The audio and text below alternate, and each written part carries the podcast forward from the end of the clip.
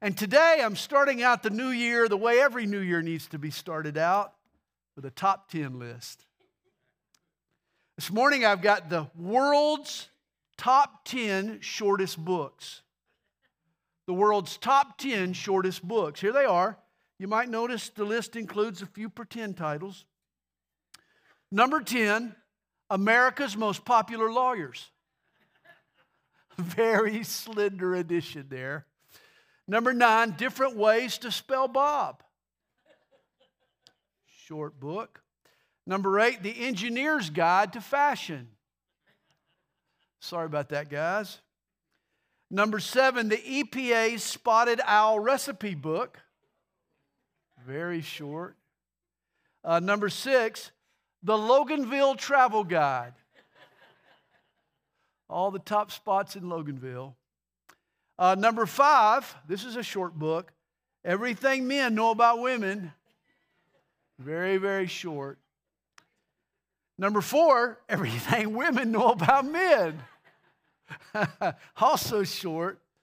Number three, the Amish phone directory. Just not many entries there. And then the number two shortest book, the Atlanta Falcons 2023 highlights, a barren book. And then the world's number one shortest book, Pastor Sandy's jokes that are actually funny. These would all be very, very short books indeed. And speaking of short books, we have two to study today Second and Third John are the shortest books in the Bible. In the original text, both combined for less than 500 words. I like to call them the Lilliputian letters, after the little people in Gulliver's Travels. You could also call them the fruit of the loom letters, since both are brief. Right, brief. John begins his second letter with an introduction the elder. See, these two letters were perhaps the last New Testament books written. By the time that he had penned them, John was 100 years old. He was the last living of the original 12 apostles. And John's stature was unsurpassed in the Christian community of his day. John was known not just as an elder, but as the elder. He was an elder with a capital E. And he writes to the elect lady and her children. Some expositors believe the elect lady is actually a sister church. In the New Testament, the church is referred to as the bride of Christ. The elect lady could be another fellowship. But it's also possible the elect lady and her children are titles for specific believers. To me, it's more probable here that John has a person in mind. Of course, some have suggested that both ideas are true that he could be writing to a devout Christian lady whose vibrant witness had birthed a church full of spiritual children. Now, no personal names are used here by John because he wrote at a time of fierce persecution. And the elder didn't want to provide the enemies of Christianity any specific targets. John writes, To the elect lady and her children, whom I love in truth. And here is John's theme in this little letter love in truth. First John told us that if we love God, we'll love our brother. But here we're told that real love never ignores the truth. That God's love is always in harmony with God's truth. If ever our love causes us to ignore the truth, if in the name of love we tolerate or gloss over or accept a falsehood, realize we're not exhibiting the true love of God. For real love affirms and supports God's truth. And in today's can't offend, tolerant of everything, watered down world, many churches have adopted this attitude love is supreme, unity at all costs type of mentality. To them, nothing is as important as love and peace and unity. But apparently, they have forgotten the words of our Lord Jesus For in Luke chapter 12, verse 51, the Lord told us, Do you suppose that I came to give peace on earth? I tell you, not at all, but rather division. For from now on, five in one house will be divided three against two, and two against three. Father will be divided against son, and son against father. Mother against daughter, and daughter against mother. Mother in law against her daughter in law, and daughter in law against her mother in law. Jesus promised that he would draw a line in the sand. Jesus came to confront us with the truth about God and about life and about us. And we're forced to make decisions that put us at odds with folks who chose the opposite. Sometimes friction even erupts in the same family. Not everyone humbles themselves and receives the truth. It's been said, You shall know the truth, and the truth will make you mad. To insist on unity at all costs glosses over the reality of objective truth, God's truth. Once a pastor, he called the kids to the front of the church for the little children's sermon, and the pastor taught on unity that morning. He said, Boys and girls, God wants us all to be one. A little four year old boy, he shouted out, Yeah, but I want to be five. the truth is, all people are not one. To suggest that Christians and Muslims and Hindus and atheists and Mormons should just overlook their differences and love one another as brothers and sisters is ridiculous. As Christians, we need to love all people and point them to Jesus. But for us to embrace them as family is to deny the truth that saves us and that defines us. Real love will never deny God's truth. And to suggest that it really doesn't matter what you believe, that doctrine is irrelevant, that all that matters is love, reveals a naivety about what the Bible really teaches. Now, please understand, your doctrine is one day going to determine your future eternal destination. Your doctrine will determine your destination. Having love, even faith is not enough. You see, the real question is can the object of my faith save me? Just because a baby sucks a bottle is no guarantee he or she'll grow up healthy. It depends on the contents of the bottle. And likewise, faith alone will never save us. Faith and love have to be grounded in truth. And John loves in truth. He writes, and not only I, but also all those who have known the truth, because of the truth which abides in us and will be with us forever. To John, truth is eternal. It is forever. Truth is forevermore. It doesn't morph from age to age, from generation to generation, certainly from person to person. No, God's truth remains unaltered by human opinions. God's truth is timeless. In verse 3, John extends his greetings to this elect lady and her children. He says, Grace, mercy, and peace will be with you from God the Father and from the Lord Jesus Christ, the Son of the Father, in truth and love. And then he says in verse 4 I rejoiced greatly that I have found some of your children walking in truth, as we received commandment from the Father. Apparently, John had been in contact with a group of Christians who had been discipled by this elect lady. And he rejoices that they're doing well. This was a credit to her and to her ministry. He says, And now I plead with you, lady, not as though I wrote a new commandment to you, but that which we have had from the beginning, that we love one another. This is love, that we walk according to his commandments. Notice love is measured not by how we feel, but by how we walk. In short, it's by what we do. That's how we measure love. Love is a lifestyle. Real love is love in action.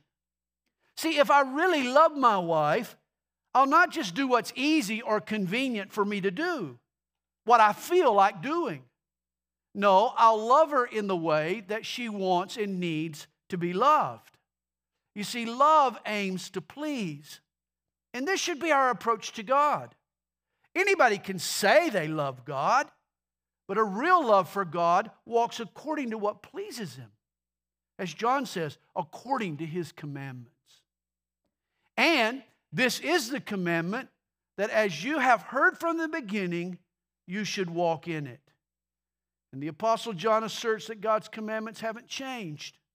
From the outset of Jesus' ministry, from the beginning, he taught us to love one another. Theologian Richard Niebuhr once wrote The great Christian revolutions have come not by the discovery of something that was known before, they happen when somebody takes radically something that was always there. You see, we tend to look for new tactics, but it is the rediscovery of the simple truths that reignites our passion. We don't need a new commandment. We need to move out of our comfort zone and put our love into action.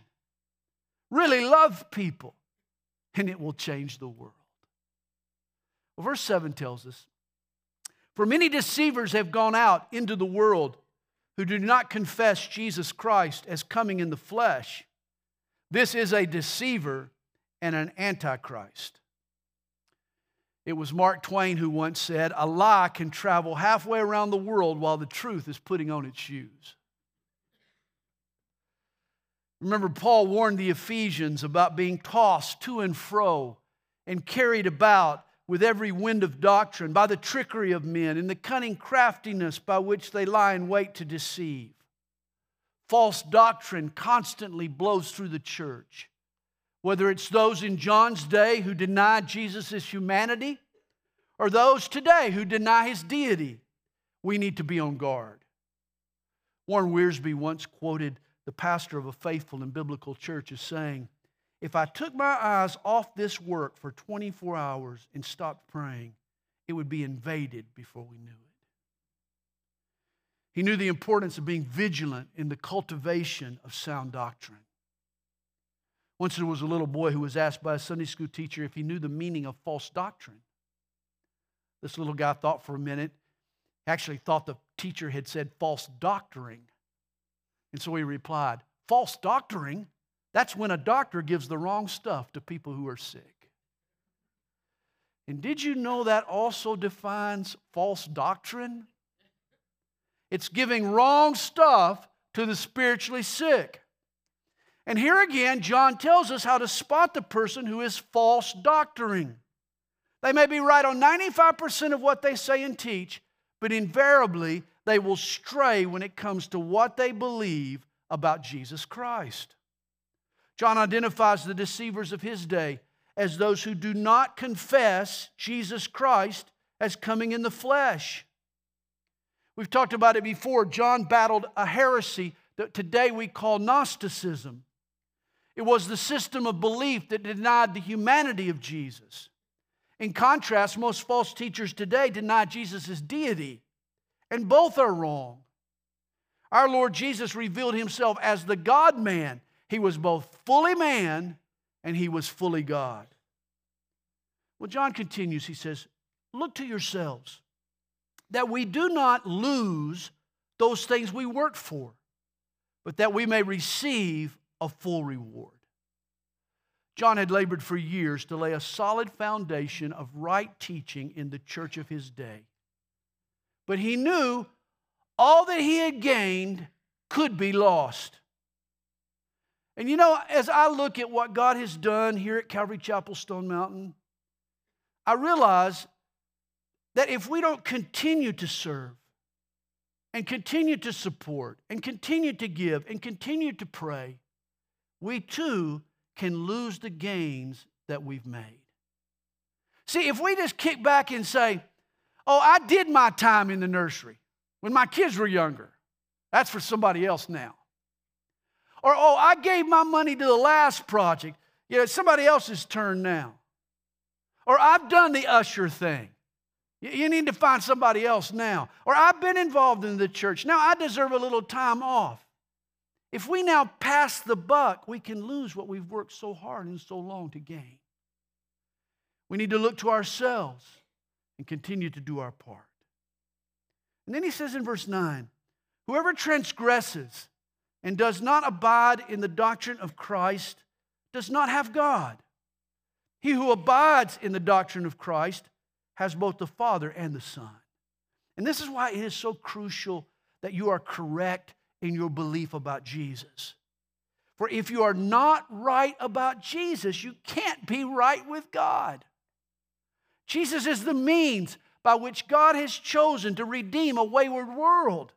Jesus is the one bridge between man and God. There's a bridge in China. It's the Danyang Kunshan Grand Bridge, and it purports to be the world's longest. It's part of the Beijing to Shanghai Highway. Its length is 540,682 feet. That bridge is a tad more than 102 miles long. Can you imagine? But there is a longer bridge. That's not the longest bridge. Jesus is a bridge that connects heaven to earth. Jesus is the one bridge that links God to man. He spans the enormous gulf that has been caused by our sin. Today, even though you've broken and violated God's law, God has a bridge built for you to get from heaven or from heaven to you. And you can still have a relationship with God through Jesus Christ if you pass across that bridge. Well, verse 10 goes after those who don't abide in the doctrine of Christ. He says, If anyone comes to you and does not bring this doctrine, do not receive him into your house nor greet him. Now, in the first century, there were traveling apostles who crisscrossed around the church and ministered in the various churches. This was common. You see, infant churches in those days lacked good leadership. So there were men who traveled from place to place to sort of fill in the gaps. Churches would put these fellows up and would provide their needs and would support their ministry. And yet there were false teachers who took advantage of the church's generosity. In a second century document known as the Didache, or the teaching of the Twelve, instructions were given to churches concerning these traveling apostles. The Didache reads Every apostle who comes to you should be received as the Lord, but he should not remain more than one day. And if there is some necessity, a second as well. But if he should remain for three, he is a false prophet. That's good advice. In other words, if a fellow stays more than the weekend, without offering to pay you for his upkeep, he's nothing but a freeloader. He's just a deadbeat. It continues, it says, And when the apostle departs, he should receive nothing but bread until he finds his next lodging. Now, notice this. But if he requests money, he is a false prophet. And not everyone who speaks forth in the Spirit or who claims to be speaking for God is a prophet, but only if he has the kind of behavior which the Lord approves. From his behavior, then, will the false prophet and the true prophet be known. And every prophet who in the Spirit, or who that is speaks as if from the Holy Spirit, orders a table to be spread, shall not eat therefrom, but if he does, he is a false prophet. if truly God's Spirit speaks, the man will order food for the hungry and the needy around him, not for his fat cat self. And if he does, you know he's a false prophet. Just that simple. The Didache also reads Whoever says in the Spirit, Give me money, do not listen to him. How we need these instructions today.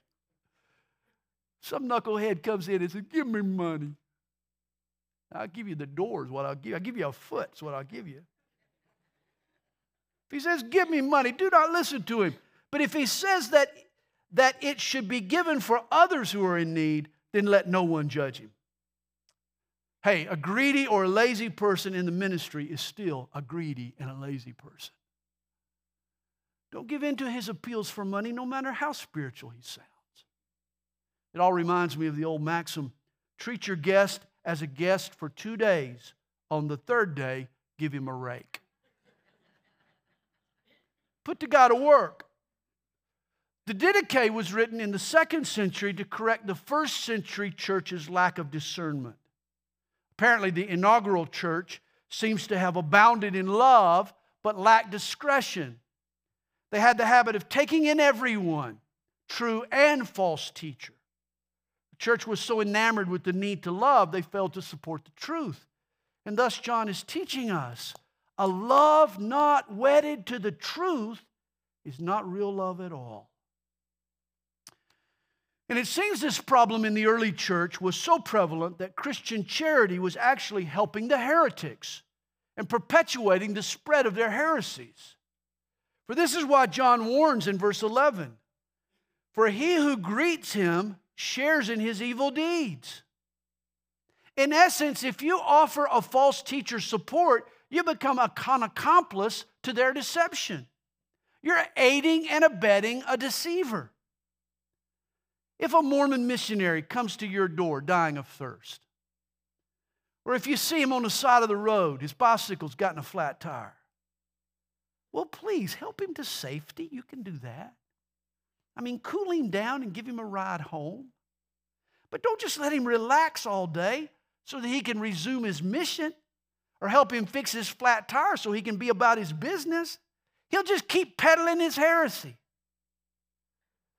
No, don't become an accomplice in his efforts. As one commentator puts it, John warns us not to unintentionally collaborate with the enemy. Don't be mean, but when he comes to your door, don't moisten lips that lie with your lemonade. That's from chapter by chapter by Pastor Sandy. John concludes his letter, his second letter.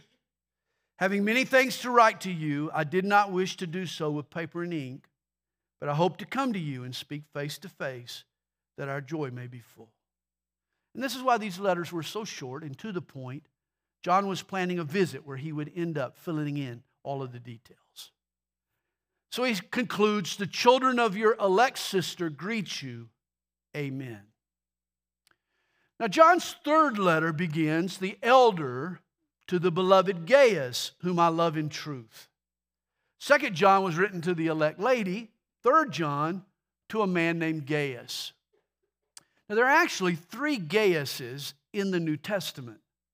Acts 19 speaks of Gaius the Macedonian. Acts 20 lists Gaius of Derbe, which was a city in Galatia. And Romans 16 and 1 Corinthians 1 speak of Gaius who lived in Corinth. The Gaius to whom John is writing here could be either of those three men that I've mentioned, or he could be a different guy altogether. We're not sure. But whoever this Gaius was, John loved him in truth.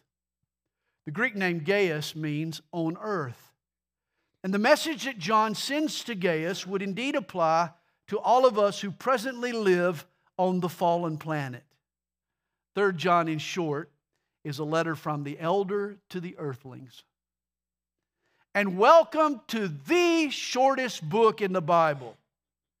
In the original language, it's 26 words shorter than 2nd John.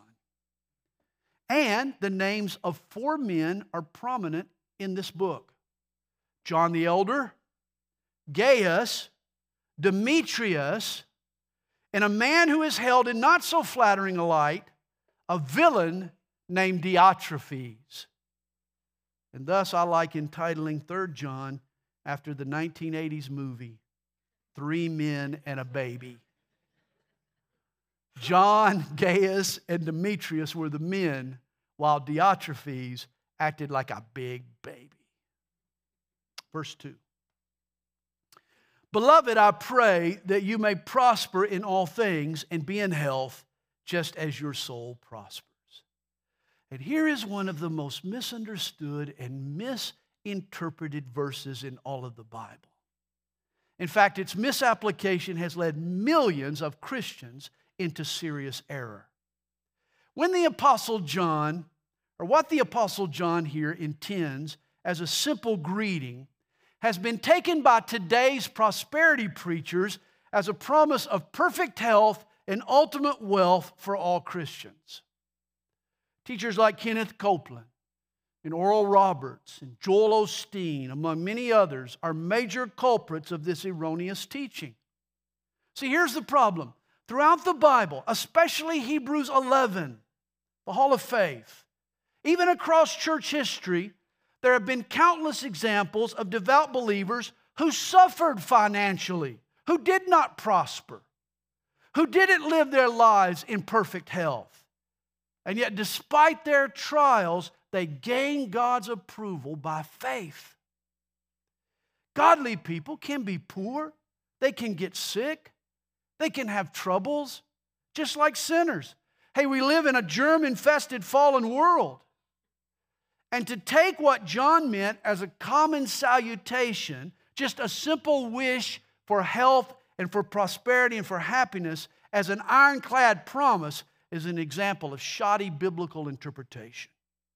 The Greek scholar Gordon Fee writes To extend John's wish for Gaius to refer to financial and material prosperity for all Christians of all times is totally foreign to the text. John neither intended that nor could Gaius have so understood it. Thus, it cannot be the plain meaning of the text. And one of the first rules of hermeneutics or biblical interpretation is to look at the verse in its historical and cultural context. Remember the adage a text without a context ends up a pretext. Gordon Fee refers to John's phrase here in verse 2 as the standard form of greeting in a personal letter of antiquity. It was simply a hopeful and happy greeting. He's wishing his readers well, both spiritually and physically. John gets to the body of his letter in verse 3. He says, For I rejoiced greatly when brethren came and testified of the truth that is in you, just as you walk in the truth. Now it's interesting that throughout the New Testament, the Christian life is frequently referred to as a walk, not a run, not a hop, not a skip, not a crawl, but a walk. We're to walk in love. We're to walk in faith. We're to walk in the Holy Spirit. We're to walk as children of light. See, when you run, you can get exhausted, can't you? And when you hop, you can trip. And when you skip, you miss things. And when you crawl, you're on all fours. You got no focus. But when you take a walk, do you like taking walks? I love to take when you take a walk, your attention is on the one you're with. And in the Christian life, that's Jesus. Walking is just a consistent, steady, one foot in front of the other progress, step by step. That's Christianity. And time spent walking refreshes and rejuvenates. And to walk in truth is to continue with God, trusting and learning and applying the truths of God's word to your everyday life. Gaius was a man who walked in truth. John says to Gaius in verse 4, he says, I have no greater joy than to hear that my children walk in truth. And just like John, as your pastor, trust me, I have no greater joy than to hear of one of you walking well. To hear you're making a difference for Jesus in your world is what keeps me and the other pastors going around here it truly is our greatest joy.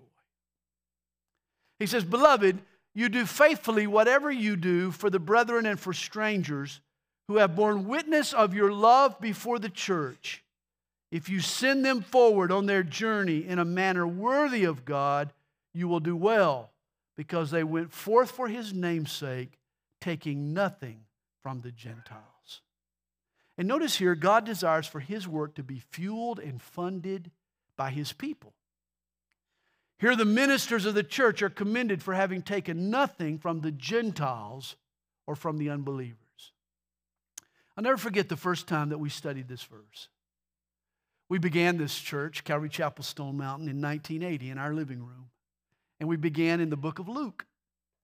By late 1982, we had studied through the New Testament and we had reached 3rd John. It was our first journey through the New Testament. 43 years later, we're finishing up our sixth trip. At the time, we were occupying an old warehouse on a temporary basis. The owner didn't really want to rent the building to us.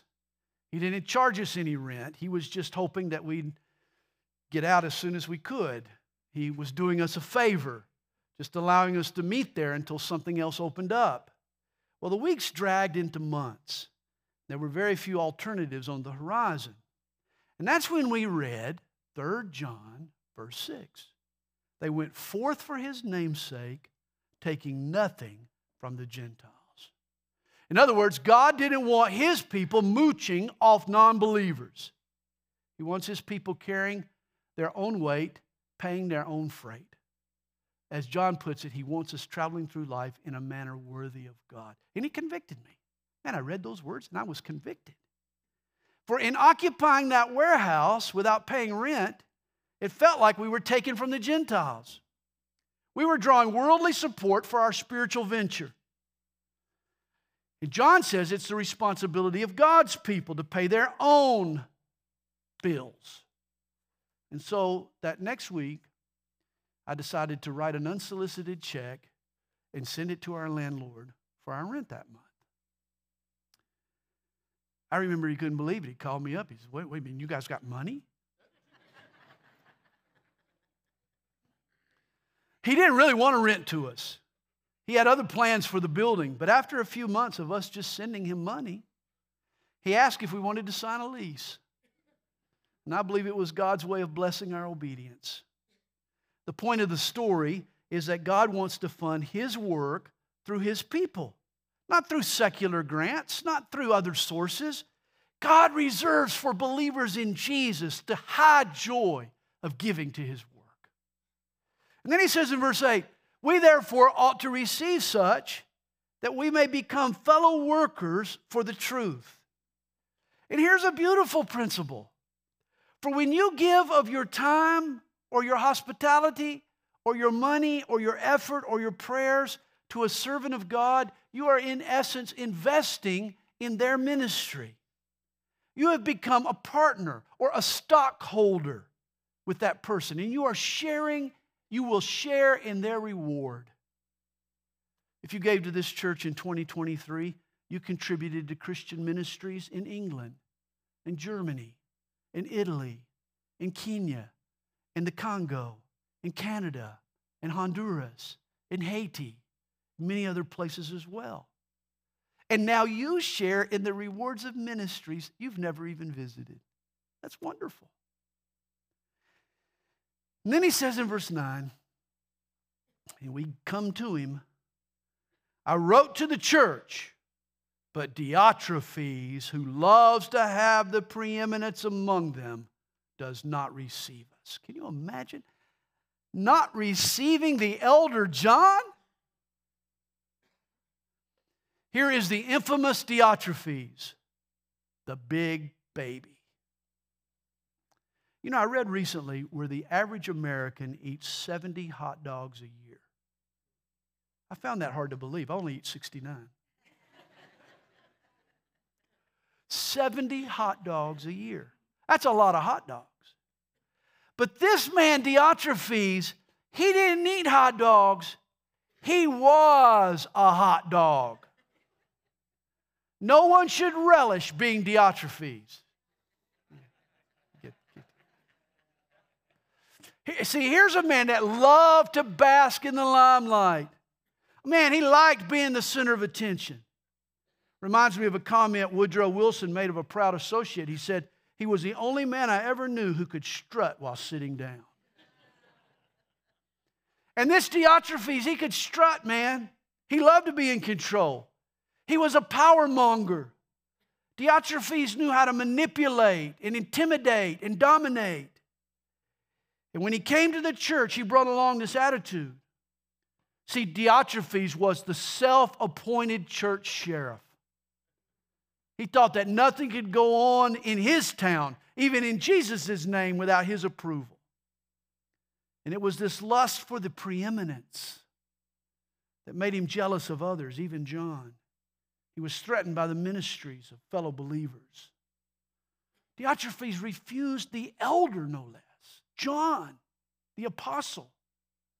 Verse 10 accuses him of making vicious slurs to discredit the elder.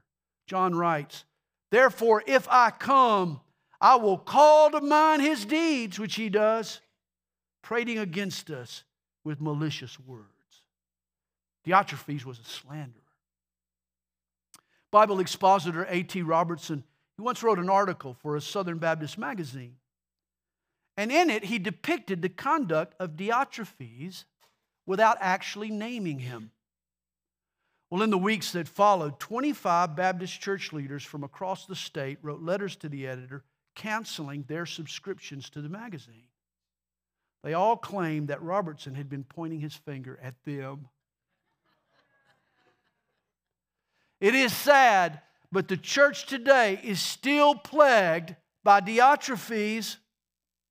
When a church develops a sort of union boss who dictates to God and to God's people what can and can't be done, the Spirit is grieved and ultimately quenched. Remember what Jesus said in Matthew 20? You know that the rulers of the Gentiles lord it over them, and those who are great exercise authority over them. Yet it shall not be so among you. But whoever desires to become great among you, let him be your servant. Whoever desires to be first among you, let him be your slave. Christian leaders are to be servants, not sergeants, disciples, not dictators. It's been said the challenge of a leader is to lead and not drive, inspire and not dominate, create respect and not fear, win support and not opposition. The only master we have, the one master we have, the only boss for the believer is Jesus Christ. Verse 12 continues Diotrephes' indictment. And not content with that, he himself does not receive the brethren and forbids those who wish to, putting them out of the church. Not only did Diotrephes oppose John the elder, he opposed anyone else in the church who supported John and tried to offer John assistance. With Diotrephes, it was his way or the highway. The man didn't allow for dissenting opinions. Diotrephes was an arrogant man, he was a cult leader in the making. And notice what John says at the beginning there, verse 10. When he comes, he's going to put Diotrephes in his place. Don't you wish you could have been present for that moment? Sparks flew. The old man, boy, he got his dander up, I'm sure. The elder put his foot down. He says, Beloved, do not imitate what is evil, but what is good. He who does good is of God, but he who does evil has not seen God. The knowledge of God produces a desire to obey and walk in his commandments. Well, instead of being a Diotrephes, we should all be like Demetrius. Verse 12. Demetrius has a good testimony from all and from the truth itself. And we also bear witness, and you know that our testimony is true. See, nothing is really said of Demetrius other than he, has a good, he was a good example. He had a good testimony from all. I suppose we could contrast Demetrius with Diotrephes, and if we did, apparently Demetrius was a humble servant leader. He was always willing to lend a helping hand. If Diotrephes was about putting people down, Demetrius was about lifting people up. What a good brother to have. Verse 13 I had many things to write, but I do not wish to write to you with pen and ink, but I hope to see you shortly, and we shall speak face to face. You know, some things are communicated just best face to face. Ever sent an email that was misinterpreted? we all have, haven't we? It happens commonly. I mean, tone, inflection, volume, body language are all absent from an email. And the same is true with a letter. No matter how awkward or unpleasant it might be, messages need to be conveyed. Important messages need to be conveyed face to face. And John will arrive shortly to update his friends. Well, John concludes Peace to you. Our friends greet you. Greet the friends by name. I like that, by name. He's not going to do it in the letter in case it gets intercepted. He doesn't want to make anybody a target for the persecution. But John has been reflecting on the love of Jesus in this letter. And remember what John said of Jesus, the Good Shepherd? He said, The sheep hear his voice, and he calls his own sheep by name and leads them out. And so when John tells his readers to greet his friends by name, he is exemplifying the personal and the intimate and the very specific love that Jesus has for each of you. You've heard the statement, I love humanity, I just can't stand people. You ever heard that statement? That is not Jesus. Jesus loves each one of us as if there were only one of us to love.